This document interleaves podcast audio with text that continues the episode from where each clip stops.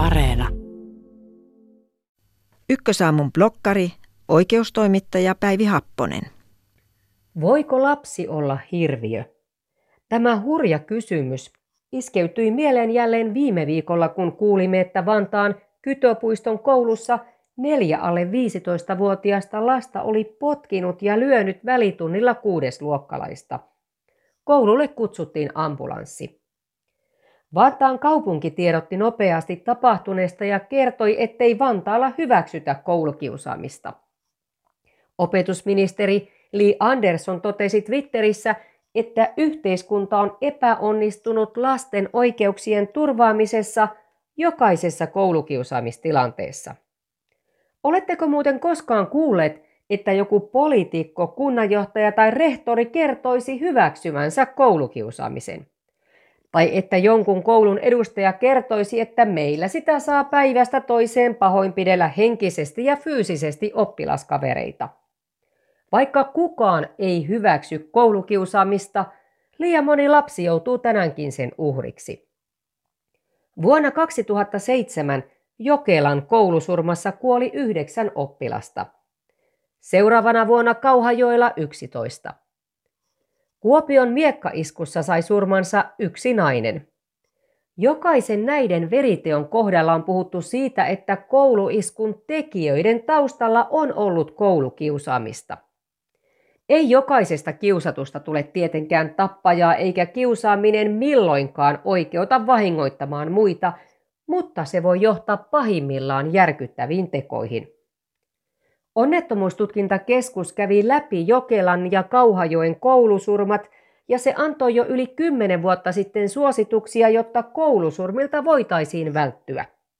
Yksi vahva suositus oli, että nuorten syrjäytymiseen ja koulukiusaamiseen on puututtava. Mitä kymmenen vuoden aikana on tehty? Kouluihin on esimerkiksi lisätty psykologeja, mutta ei riittävästi, sanoo Suomen psykologiliitto. Sen mukaan oppilashuollossa on nyt 500 psykologia ja toiset 500 tarvittaisiin lisää. Viime vuosina on nähty lukuisia koulukiusaamisuutisia – suuri määrä huolestuneita päättäjiä ja monen monta valtion ja kuntien budjettia. Milloin tässä maassa huudetaan, että nyt riitti? Milloin se sanotaan ääneen riittävän kovalla äänellä, että koulukiusaaminen ihan oikeasti lopetetaan? Viime viikolla jotkut vanhemmat kertoivat, että koulussa ei aina puututa ajoissa väkivaltaan. Opettajien ammattijärjestö puolestaan vaati, että kiusaajilta pitäisi estää vakavissa tapauksissa muutamaksi päiväksi pääsy kouluun. No jäisivätkö ne kiusaajat silloin kadulle kiusaamaan muita? Entä jos päihdevanhemmat kiusaavat näitä kiusaajia kotona tai entä jos vanhemmat ovat aina töissä tai heillä ei ole enää keinoja auttaa lastaan?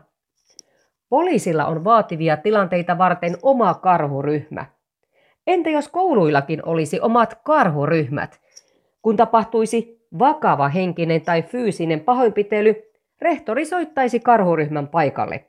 Se tulisi ja veisi kiusaajan mukanaan. Kiusaajalle tehtäisiin muutaman päivän pituinen huostaanotto, jonka aikana selvitettäisiin, mitä on tapahtunut ja miksi. Kiusaajalle tehtäisiin myös HEKI, eli henkilökohtainen kiusaamisen vastainen ohjelma – jos hän sitoutuisi siihen, hän saisi palata kouluun. Jos ei, järeämmät keinot otettaisiin käyttöön. Viimeisenä keinona kiusaaja laitettaisiin kiusaamisen lopettamiseen tähtäävään pakkohoitoon. Tietenkin myös uhrille tehtäisiin oma hoitoohjelma ja vanhemmat otettaisiin mukaan tiiviisti. Onneksi meillä on jo nyt monenlaista kiusaamisen vastaista hanketta ja ohjelmaa. Arvatkaa, mikä riipaisee eniten sydäntä vankilavierailuilla. Se, kun minulle on kerrottu, että siellä seinien sisällä on joku 16-vuotias lapsi. Kukaan ei päätä pienenä, että hänestä tulee isona koulukiusaaja tai nuorisorikollinen. Kukaan ei synny hirviöksi. Jokaista voidaan auttaa, kun apua annetaan ajoissa, myös sitä kaikista kamalinta koulukiusaajaa ja hänen uhriaan.